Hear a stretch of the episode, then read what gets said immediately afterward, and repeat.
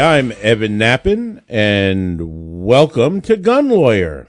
Hey, I'm really excited today because I have a special guest here, a good friend of mine for years and years. His name is Doug Ritter, and Doug Ritter is from Knife Rights. And I hope you've all heard of Knife Rights, but if you haven't, Knife Rights is really the premier uh, organization that fights for our knife rights. You know, the Second Amendment is not the right to keep and bear guns, it's the right to keep and bear arms. And the Second Amendment covers knives as well as guns. And I've always had a special love for knives and guns. As a matter of fact, I collect both knives and guns, and I have to strictly limit myself. It has to cut or shoot for me to like it. And that's how I limit myself. But today we have Doug Ritter. Doug, how are you doing? Evan, I'm doing great. Thank you so much for having us on. Uh, Knife Rights is proud to be the second front in the defense of our Second Amendment. As you note, the Second Amendment isn't just about firearms. Uh, knives are an important part of it, both uh, historically and uh, today in modern life. Doug, you know, I I am always just so proud to have helped fight with knife rights to see our knife rights, our knife liberty, our knife freedoms increase. And I really think that, the, that one of the important things about knife rights that people really, I don't think, recognize, at least not enough, is the incredible impact that you and knife rights have had in what I have called the knife liberty movement. Because knife rights, with you at the head of knife rights, ha- have made incredible strides in changing state laws and removing the prejudices and the bias that has existed against knives. When was Knife Rights founded, Doug? So, Knife Rights was founded in 2006. Um, it took a few years to get our get ourselves going and get our feet under ourselves. Um, in 2009, we got involved in the fight uh, against U.S. Customs attempt to redefine what a switchblade was, uh, to essentially redefine a switchblade so it would include both assisted openers and even one hand opening knives. Um, and that led to the fifth exemption of the Federal Switchblade Act. Uh, I'm sure you recall that fight. I do and then, recall, and that was great because this, you know, the, the federal gun law on uh, federal knife law on on switchblades. I don't think there'd been any changes to that until that fight, where you were actually able to get an amendment that protected uh, these one hand opening knives. Right? I don't think there was anything that was done. Well, other uh, other than the addition of um, ballistic knives. Well, yeah, uh, ballistic, but that would be. I'm know, talking the, anti. That's yeah. pro. Our pro movement. Yeah. So, but yeah, and then you know, in 2010, we started out with our state legislative agenda, uh, which comprised, as you're very familiar with, with the effort in New Hampshire that you helped lead. Uh, to repeal their ban on switchblades, dirks, daggers, and stilettos. And uh, also in 2010, uh, we got the nation's first knife law preemption bill passed in Arizona, uh, which was also when we originally hooked up with Todd Rathner, our director of legislative affairs, uh, who has now been with us um, for 11 years. Now, the uh, New Hampshire effort, which I was a part of and very proud to be, we also got preemption in New Hampshire as well. Uh, 2011. Yeah, yep. year after, after you got, got after Arizona. So great progress was made in Arizona and New Hampshire, and really, I remember when we started that, uh, and we're trying. You know, people we were trying to repeal New Hampshire's ban on switchblade, dagger, dirk, and stiletto. And that law had been on the books for oh, 50 years or so. Uh, and it was really archaic and ridiculous, not only because of the misunderstanding about the importance of uh, these knives. But New Hampshire every year would run this festival called the Highland Games, where thousands of individuals would come to New Hampshire for the Scottish Highland Games, and what they all had with them was Scottish dirks. And yet New Hampshire had a ban on dirks. I mean, it was just an absurdity even for dirks, no less switchblade or the the automatic knife. Can you tell us, Doug, tell us about switchblade and automatic knife. What what really is the truth about those types of knives? Well, the the fact of the matter is that uh, switchblades, as they're commonly referred to in uh, in in the law, uh, automatic knives, which is what we refer to them these days, um, are simply another mechanism for opening a knife. I mean, it doesn't change the nature of the knife. It doesn't make the knife uh, any more deadly. In many respects, uh, they open slower than many other knives, and certainly nothing can beat the opening speed of a fixed blade. Um, so these laws that were commonly passed in the 1950s were irrational when they were passed. Uh, they remain irrational today. Um, since 2010, we've uh, managed to repeal 16 uh, switchblade bans um, in 16 states, uh, as well as passing knife law preemption in 12 states, in, including in West Virginia earlier this year. I mean, stop for one second. Let's think about this. 16 states since 2010 have repealed essentially their ban on switchblades, right? That's correct. I, I mean, that is juncture. Yeah. 44 states allow possession of a switchblade. Some with, you, you know, more restrictions than other, and and 33 allow you to carry them with no restrictions. You know, this is really astounding. Why we even have a federal switchblade law when 44 states uh, uh have switchblades as lawful. I mean, because of six states, there's a national law that has to regulate them. That's absurd, and it needs to go. Well, as as you know, um, in 2016, we we introduced uh, the, the, a bill to repeal the Federal Switchblade Act. Um, we haven't we haven't gotten that done yet. We'll certainly continue uh, working on that. Um, but it's important to understand that that uh, as I know you do, but your readers may not, the Federal Switchblade Act, with a few rare exceptions, has nothing to do with the applicability or the lawfulness of a switchblade uh, in a particular state.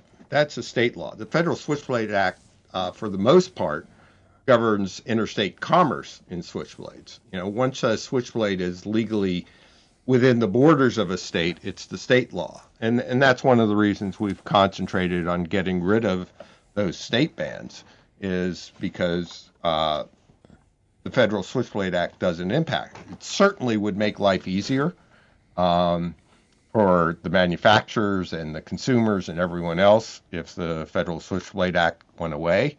And you know, Native Americans on reservations where the Federal Switchblade Act uh, prohibits switchblades uh, would would certainly be treated fairly. Um, but until we get rid of the Federal Switchblade Act, the key is getting rid of state laws that uh, prohibit switchblades and you know many other knives.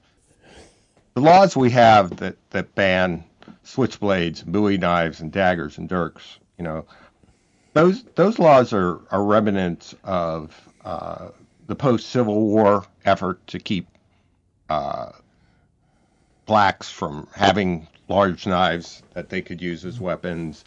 Uh, the switchblade laws were enacted in the 1950s, courtesy of Hollywood's demonization of switchblades in the movies, often uh, with a, a, a racial uh, part of that. Um, these were these were bad laws to begin with. They were racist laws to begin with, um, and we know from our experience in fighting New York City um, that they are still often used uh, against people of color uh, as as an excuse uh, for locking them up. And so, uh, one of the unique things about knife rights, as I'm sure you are aware, is that most of our bills uh, are bipartisan. Uh, we get support from both sides of the aisle, which is pretty unusual these days, particularly for a Second Amendment organization. Well, that was what we experienced in New Hampshire because the House in New Hampshire was controlled by Democrats, the Senate in New Hampshire was controlled by Democrats, and the governor was a Democrat. Yet, when the repeal of New Hampshire's anti knife laws took place, it was not only passed by a completely Democrat controlled government, but it was passed unanimously. This is amazing because there was not a single vote against the repeal from either side. It was a complete 100% vote for liberty and freedom for knives. And that was in the face of what you would might think would be uh, folks that would oppose Second Amendment expansion. But it didn't occur. And that, I believe, didn't occur because it was great effort on education. We really went and spoke and explained why these laws were no longer needed and necessary. I remember one of the comments at the time was, look, you know, uh, the Sharks and the Jets, they're in their 80s now. You don't have to worry about switchblades. You know, it was it was really uh, amazing to see a complete uh, vote for it. And remember, New Hampshire's House of Representatives is uh, 400 persons. It's the third largest legislative body in the world. 400 legislators in the House, 24 senators, and a governor. 425 politicians, and not a single one opposed the repeal. That is really a miracle when it comes to fighting for Second Amendment rights. And Doug, you were there and really helped to make that a reality, and we're so grateful.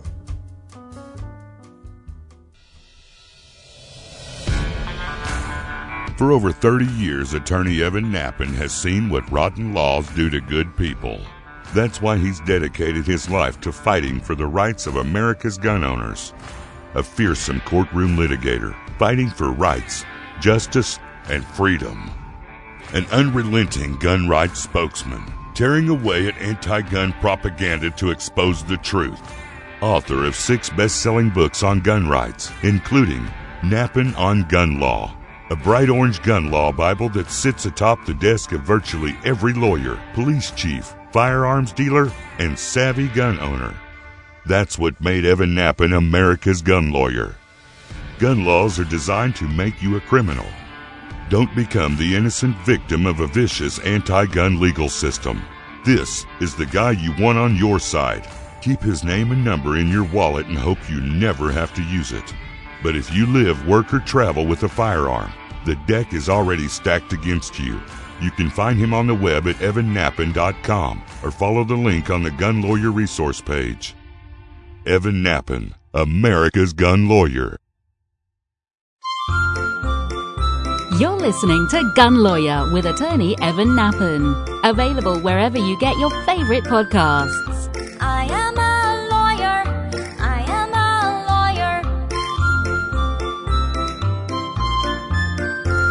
Hey, keep a fellow gun owner from becoming a law abiding criminal. And you know how you can help do that? Listen to Gun Lawyer Radio. Please subscribe. Please rate. Give me five stars, man. I'm begging you. How's that? Now, we really need to get the word out, and it helps to grow it. It's really important, especially dealing with tech these days. They don't like uh, hearing about our rights and talking about our Second Amendment freedoms. So, anything you can do there, I'd really appreciate it. And Doug, you're back, I hear, uh, working on some bills in Ohio too, right? Isn't that a, a hot spot We're- at the moment?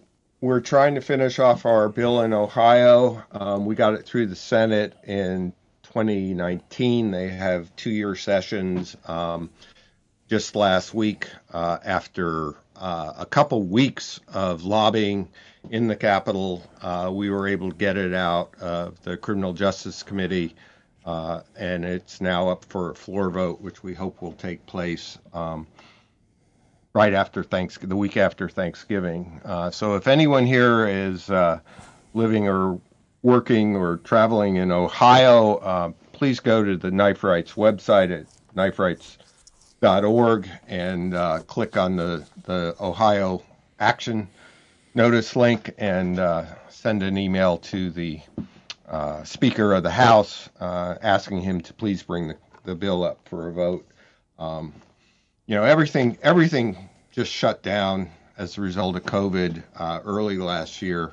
Uh, so a lot of our legislative efforts got sidetracked. We're, we're pretty excited that uh, the Ohio legislature is actually back in session and, and doing something other than COVID.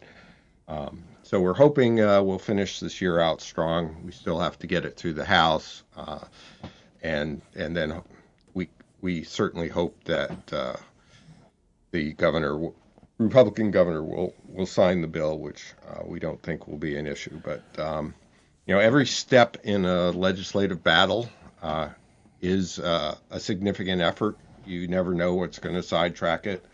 Uh, part of our success has been because we've been stubborn, we persevere, we come back year after year. Our effort in Ohio is now in its fifth year. Um, but you just have to stick to it. Uh, the New York battle lasted nine years. Uh, many, many, many states have taken multiple years. Uh, and we're looking forward to next year's efforts. I mean, we're already working on bills in many states, including going back to Texas for the fifth session. They meet every other year. So basically, almost every year that we've been working on the state level. Uh, What needs to be Texas, changed in chipping away. Texas? What what what's one of, what's the problem there in Texas? Well, we've gotten rid of all the Texas knife bans um, because Texas isn't nearly as Texas as everyone thinks Texas is. Uh, we've gotten rid of all nearly all the knife bans. Uh, we we would have gotten rid of all of them, uh, but for an unfortunate occurrence where, uh, as as our bill to repeal their uh, length restriction for carry uh, was getting ready to be passed. Unfortunately, a, a young man was murdered with a hunting knife just blocks from the Capitol. Um, the hunting knife was illegal. I mean, just as with firearms, just because something is legal doesn't mean miscreants and criminals aren't going to use something illegally. Um, but as a result of that, we ended up with what is known as location restricted knives. So these are knives over five and a half inches that can't be taken into bars uh, and a number of other places. Um, and we're trying to get rid of, or at least get rid of most of those restrictions, which would, you know, finish up our job. Um, I don't think many people realize that until we took care of the issue uh, a few years ago, it was illegal to carry a Bowie knife in Texas. A Bowie Right? Isn't that isn't that something? Like you would think, and there is that that perception about Texas being a staunch supporter of Second Amendment rights. Yet here we were fighting uh, knife arbitrary knife bans. You know, year uh, after year after year. I mean, 1st we did switchblades, then we did preemption, then we d- did the Bowie uh, and dagger and other restrictions, um, and the length limit, uh, and then clubs, uh, which included uh, their definition of clubs included knuckles. So by getting rid of that, we allowed um, trench knives. Uh, last year or last session, um, and so we're back again uh, to try to get Texas more like everyone thinks Texas ought to be. It's true. These these And- things don't don't happen, you know, just because you write a letter. You have to show up. You have to be there. You have to have lobbyists who gets things done. Uh, you have to oftentimes build relationships. Um, this is this is what getting legislation done is all about. It's being on the Oh, ground. And Todd's done just a magnificent job, really has. Uh, Todd Rathner as your lobbyist and uh, really dedicated. Um, and you can just see it because think about the success that Knife Rights has had in its efforts. It really is astounding. I mean, if if if the gun rights movement could do what the knife rights movement has, uh, we would be uh, light years ahead. I mean, it's just astounding. Well, I, I'm pretty proud of our record. 32 bills uh, passed in 22 states since uh, 2010. Um, uh, that's pretty impressive. I mean, we do have an advantage over the gun rights side of things because we're not guns. I mean, you will rarely see any bipartisan legislation uh, dealing with firearms. Uh, almost all our bills pass, as we've discussed, with bipartisan support. Um, so that is an advantage, and the fact that we're we just keep coming back. That is persistence is uh, a significant part of our effort, um, and we couldn't do it without the support of folks like you um, and our supporters who who help fund us. Uh, I encourage everyone here to check out kniferights.org. Uh, we have a lot of great stuff there, in, including our uh, the, the most recent article uh, by you um, on you know what to do if you're arrested, um, the the issue of uh, uh, what we call the aftermath of self-defense, what to do and what not to do. Um, that's a great article. I mean, for anyone, not just knife owners, but firearms owners too. It goes step by step what you have to do if if you've used uh, any sort of weapon, including your fists in self-defense. Well, I appreciate that, Doug, and I really want our folks to know these things because that's how we uh, stop our uh, honest knife owners from becoming turned into criminals by uh, the system. And if you know these laws, you can protect yourself, and um, it makes a big difference to understand it because there's a lot of misconceptions, and a lot of the misconception comes from television and movies, and they show things all the time that are mishandling of firearms and knives and uh, misunderstandings. I, sometimes I think it's done purposely as to individuals' rights and what the laws are. But I, I was wondering how bad do you think the threat is from the United Kingdom? Because they are so anti knife. They've gone to such absurd lengths with what they do in the UK.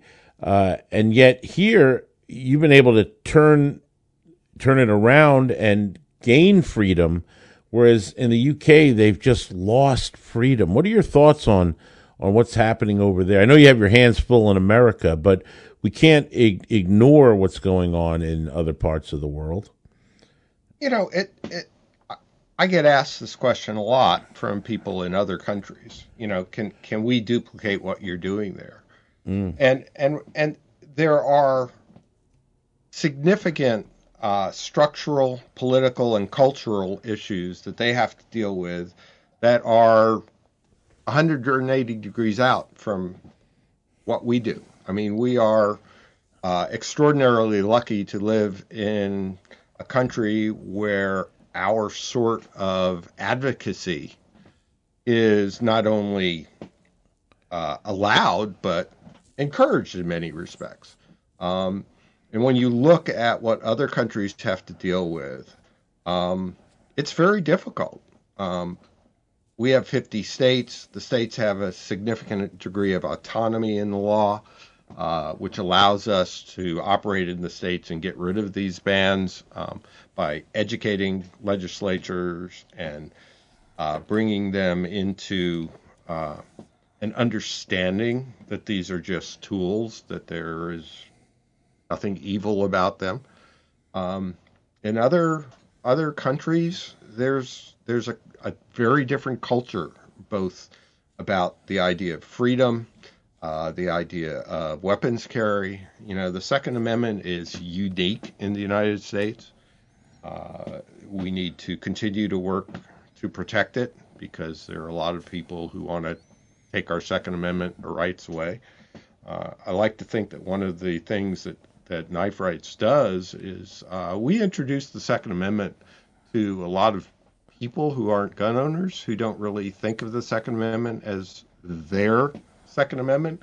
Uh, and when we show up and start discussing knife rights and start discussing protecting their rights as a Second Amendment right, uh, we're we're turning people onto the Second Amendment that were either sometimes against Second Amendment rights or at may have been neutral on the issue, uh, and suddenly it's their Second Amendment uh, because that's an important foundation to what knife rights is about. If you look at our logo, it says essential tools and essential rights, and they're both a part of why it's so important to fight for our knife rights. It's true. Many people that are interested in knives are not necessarily um, aficionados of firearms. And yet we often take for granted that they would be, but really it's not the case. And this is, for many of those folks, their first exposure to Second Amendment rights and the idea that you have a right to your knife and how that right also is a right to a gun. And it uh, it's helpful to expand the individual's perceptions uh, and and their desires to maintain our rights. Because unfortunately our education system doesn't instill that at least not like it used to. So we're out there uh, getting people to understand and appreciate their rights and knife rights is uh, is a critical part and often a gateway a gateway to understanding one's rights. And so many people are familiar with knives and have had experience with knives, either from kitchen knives or pocket knives as a as a kid, even though they've had no experience with guns, and it becomes more relatable and it helps to enforce and expand all our rights. So it's really a great thing. And I'm I'm wondering, uh, in your experience, what state do you think has the strangest knife laws?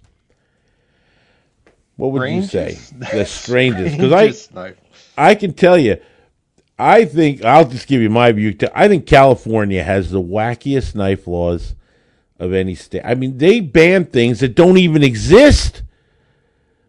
Well, they do. Um, and then Yeah. there's New Jersey, which makes Mm. all of their knife state knife That's a good point. violations felonies. Correct. Uh, the on, the only state that does that.